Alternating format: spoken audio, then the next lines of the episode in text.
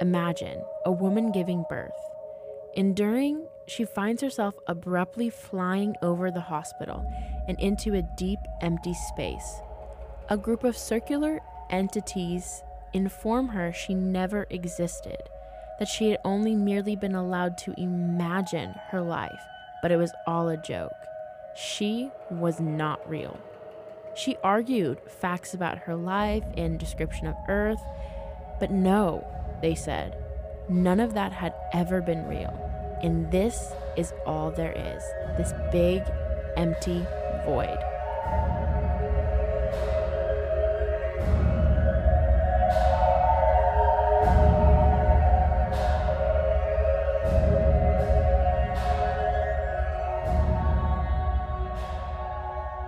Welcome back, you guys, to another episode of Bright Lights Beyond. So, this is episode five, and much like last week, it is going to be a solo episode. So, if you guys like hearing my voice, then you guys are in for a big treat because it is all me this episode.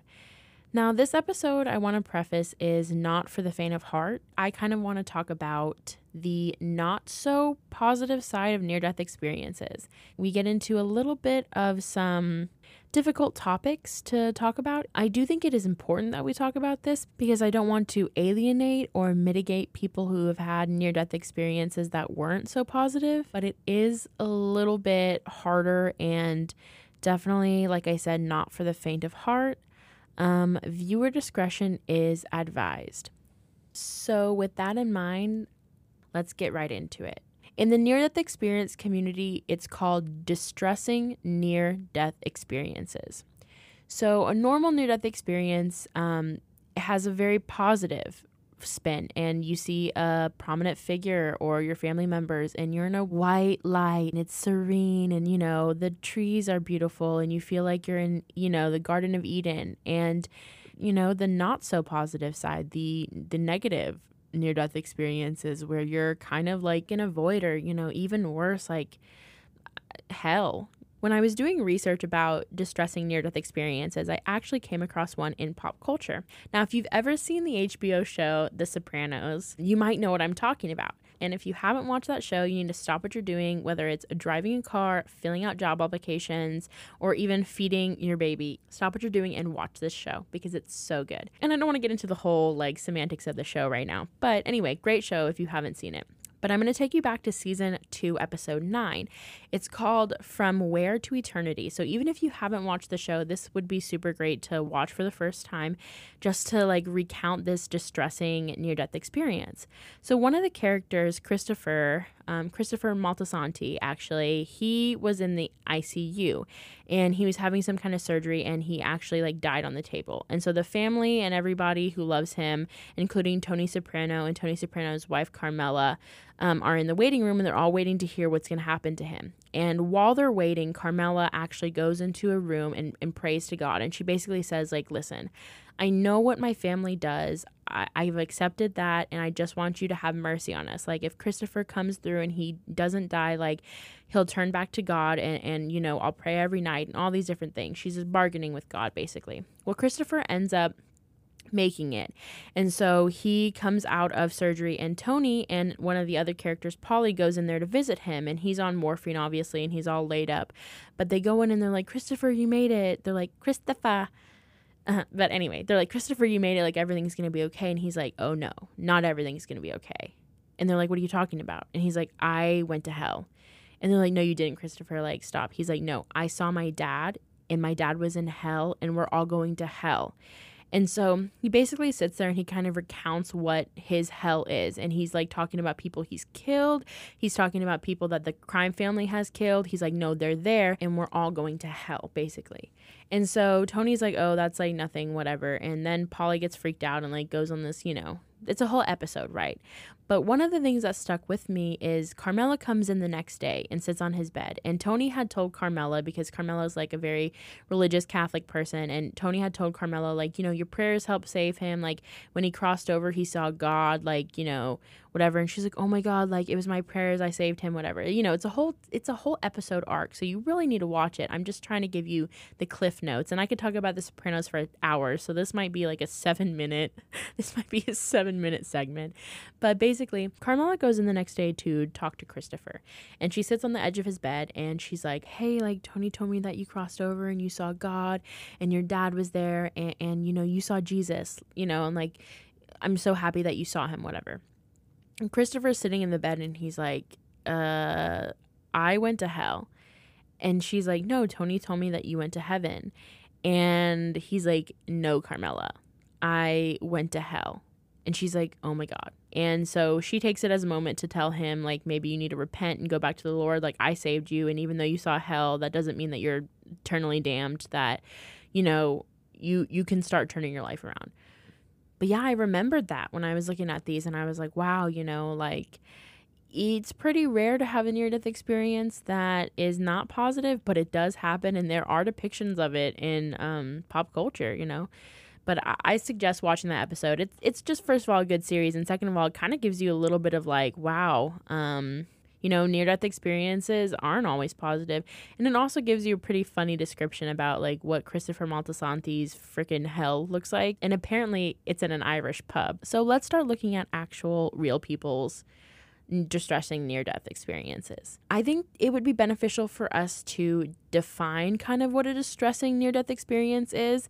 And for that, I'm going to go to my handy dandy Dr. Bruce Greyson because he is always out here on the front lines telling us what is up. So, in a research article by Nancy Evans Bush and Dr. Bruce Greyson called Distressing Near Death Experience The Basics, they define distressing near death experiences in three categories the inverse near death experience, the void near death experience, and the hellish near death experience. So, these are the three types of distressing near death experience most patients or people will encounter. Now, people who experience inverse near death experiences, um, so unlike the usually reported near death experiences that are pleasurable, they're perceived as hostile and threatening. Then you have void near death experience.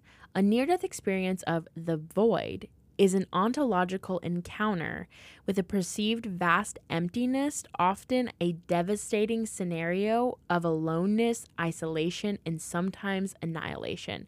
So, this is actually closely related to the near death experience that I mentioned at the top of the show. She had had a void near death experience where it's like they were like, You're not real, girl. This is the end. Like, you were never real. Like, it's a void of your life, it's a void of everything. And the last near death experience that is distressing is the hellish near death experience. So that is a overly hellish experience. It's the least common type of distressing near death experience and it is what you think of like fire and brimstone and lakes of, you know, lava and like flames and it smells like sulfur. That is the hellish near death experience. Now, these three types of near death experiences are traumatic and it is so rare.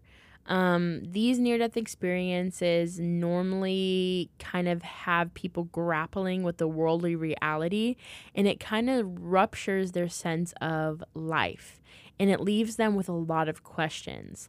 Now, the three common approaches to these different near death experiences, these these distressing near death experiences, is a turnaround, a reduction, and the long haul. To grapple with these types of near death experiences, people have come up with scenarios and reasons eh, why and what they're experiencing. So the turnaround. So that means I needed that. So a lot of people who experience these distressing near death experiences maybe are not the most trustworthy people, or maybe they're criminals. Some could be violent, or, you know, maybe not living their life in a way that they really need to or should be um, and they have a turnaround moment, almost like an aha moment. Like, I needed to go through this. I needed to, like, feel like I wasn't a person. I needed to kind of, like, have this, like, you know, emptiness and loneliness feeling for me to realize that life is more than just about myself. And so that's one reason, a turnaround, you know, like a lot of people who experience distressing near death experience actually, like, become, like, evangelicals, like, straight up, you know, do a 180 from the life that they lived previously, which isn't necessarily a bad thing, you know? There's actually a near death experience that I looked into. It was a distressing one um, from a man named Ronnie Reagan. And Ronnie Reagan, he had a very hard growing up. He was abused as a kid by his dad, was an alcoholic, very abusive. He ends up, you know, living by himself at 12 years old. He decides to like basically leave his home and go live in the woods. He ends up in jail a couple times. He gets married, has some kids. He in turn abuses them, you know, very physically abusive and like would punch walls and, and be disrespectful to his wife and all these different things. And so he had a very rough growing up and then in turn kind of flipped it and did the same to his family. And at 25, he was walking down the street with his son and this guy said something to him and they start to get into this big altercation and this guy that Ronnie's fighting ends up slicing his like bicep muscle or something crazy and blood goes everywhere. He passes out. A random passerby on the street helps him to a car and they drive to a hospital. The hospital's like, We can't help you, like you're gonna die. But one of the nurses were like, No, let's try to transport him to another hospital. So they transport him to another hospital. When he, he was in the ambulance, he has a near death experience from the blood loss. So he's in this ambulance and all of a sudden he's in hell. He says the ambulance like explodes and he's just in hell. And he knows it's hell because there's like a lake of fire where people that he had met in prison or his friends that had passed in violent or dangerous ways, they were in that river. And it was like a river on fire, but they weren't being consumed. He said that it was so scary down there. It smelled like something he'd never smelled in his life. He was like electrical fire smell, but then also sulfur. And all he could hear were the people in the lake that he had known. These are people that he said that he knew that were in this like lake of fire, this river of fire. And they were screaming and saying, Ronnie, don't do it. Like, you need to go back. Like, get out of here. You can't stay here. And he said that as soon as he saw that these were people he knew and he was like, Can I help you guys? They were like, Ronnie, get out of here, like leave, whatever.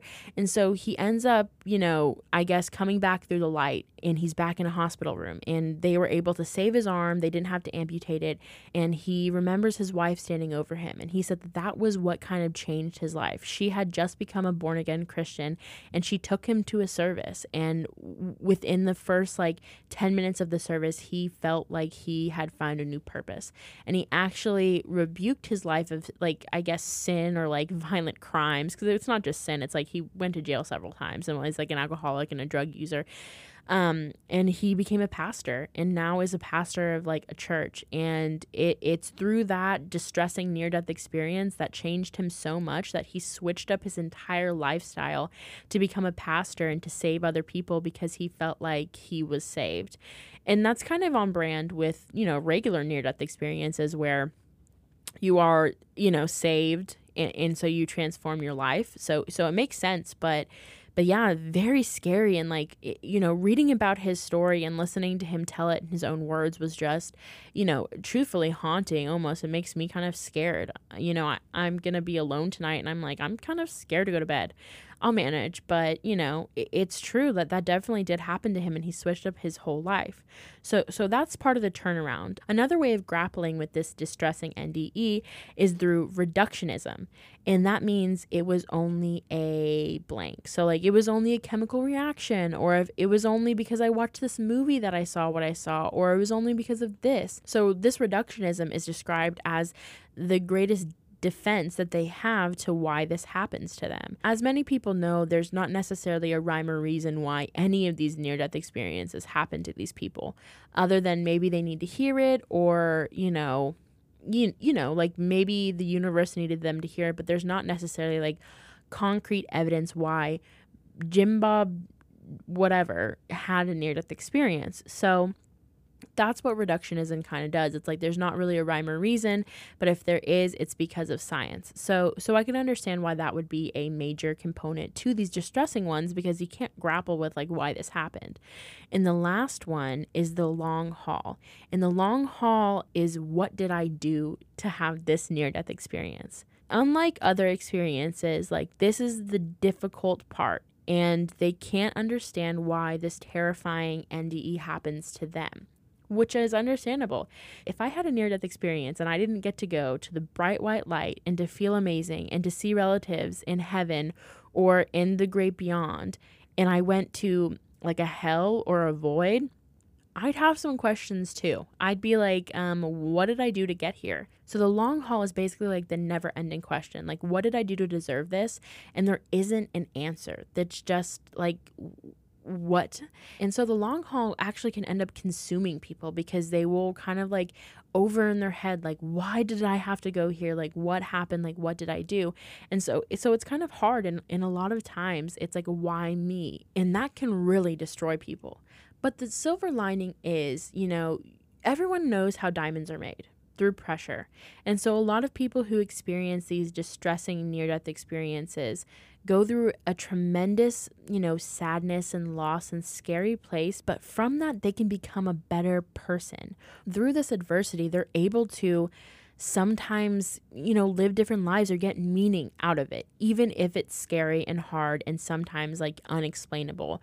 People are resilient. And so distressing near death experiences has really taught these people that like no matter what adversity you may face, there is something else out there. And what you saw or what you feel right now doesn't have to be your eternity. The best definition or explanation people who have had distressing near death experiences can gain is there's a balance. So, kind of like in, you know, Eastern philosophies, it's suffering, death, and rebirth. And it's a balance of it all. Not all the time can it be happy. You can't always be in love. Sometimes you have to face heartbreak. That's just a part of being human. So, a lot of times, these near death experiences that are negative can reset you and give you a new life or rebirth. It's a balance.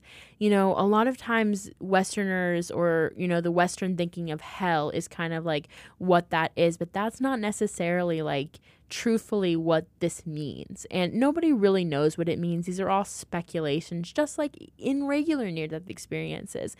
But the best that they can give us is the cycle, the suffering, the death, and then the rebirth and life and joy again. So that's kind of like what the biggest takeaway from these near death experiences are. Now, I know this episode was a little hard to listen to, and I went on a bit of a tangent with The Sopranos, sue me, but, you know, this is also a side that people have done research, albeit not as much research. But the reason why people even look into this and why Dr. Greyson and Dr. Evans looked into this and wrote this is for people in the medical field to be able to deal with those who have had distressing near death experiences. Now, a lot of the stories I looked at with these distressing near death experiences, people had to seek counseling or, you know, talk to their therapist or doctor about what they saw. And that's understandable. A lot of times, these near death experiences aren't reported because of how scary it was or, or how much they don't want to talk about it or relive it or tell anybody that happened to them. But my advice is, is even if you've had this near death experience, it doesn't mean that you're a bad person. It doesn't mean that you need to change your life completely. It could be simply a reminder of the balance of life and that you shouldn't be afraid to share these stories because this is also part of life, suffering and, and you know, being scared and, and whatnot. So, as hard as it is to hear some of these stories and to think about that, you know, it it really is just a part of life. Um, and I'm grateful that we have research on it and i'm grateful that people are learning how to deal with people who've had these traumatic experiences. Because there's nothing worse than having this experience and then not having anybody to talk to about it. Like i said this episode was a little you know harder and and the sopranos talk you know I, I kind of went off there for a minute but but i hope that you guys still found this enjoyable and and i also hope that you can realize that in your own life there's a balance. Um, you know, being a human is suffering, being a human is dying, being a human is giving birth, you know, and then rebirth. So so it's all it's all in a cycle, but um next week will be our last episode um for this season at least. Um and I'm going to be joining Marina and I'm so excited and I just want to say thank you again so much for supporting us and listening to us. And please follow us on Instagram. Please follow us on Facebook. Please engage with us on our website. And please, please, please share. And also, you know, just keep listening. It's the consistency for me, you guys. Anyway, I love y'all. And just remember to live life beyond.